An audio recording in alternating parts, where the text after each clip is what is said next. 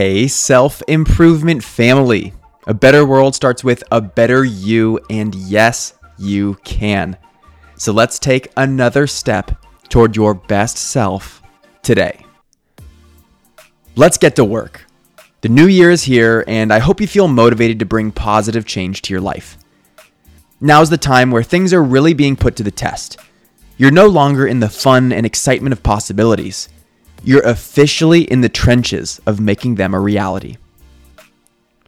What must happen now is your intentions must shift into actions. Ideas don't change your life, it's the materialization of them that does. The world operates through activity, and if you want anything to change, you need to get active.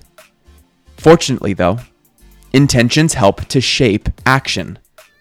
Our intentions create a subconscious priming and accountability that helps us feel more motivated, more inspired, and more committed. This then gives us the energy we need to follow through on taking action. But intentions run out if they're not acted upon. Your brain is constantly trying to find evidence to confirm what it believes to be true about the world around you. If you don't take action on your intentions, that's the proof your brain needs to conclude that it must not actually be a priority, and the motivation and inspiration slowly fades away. Or alternatively, if you get consistent taking action, that affirms to your brain that this new way of seeing the world is legitimate and it will sustain a positive relationship with the intention for longer. Now, to be real with you and to tell you what's coming around the corner, even if you are perfectly consistent, the inspiration from your intention will go away. That's because another part of the brain is designed to actively resist change.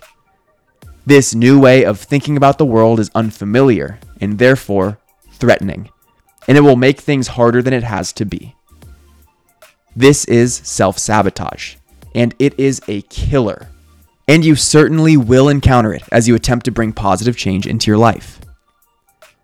So, your goal for the next month should be to establish a routine around taking consistent action on your intention. If you want to get healthier, make choices congruent with that in your diet and exercise until it becomes habitual. If you want to stop wasting so much time on social media, enforce time limits and make a habit of spending time away from your phone. This is the landscape you're entering. And I hope to support you through it so that you can make 2023 the best year of your life yet. If you're open to it, I'd love for you to share with me your new year intention or resolution or commitment to the type of person you want to be. This will help you in a few ways.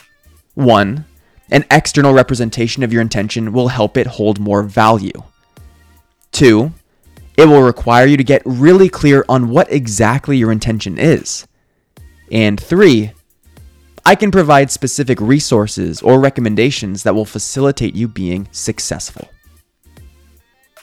So if you want to share, fill out the short form that is linked in the description of this episode. I'm Brian Ford, and the new year is here, and I am here for it. I hope you are too. If so, we can take it on together and show it what we're capable of. You grew today.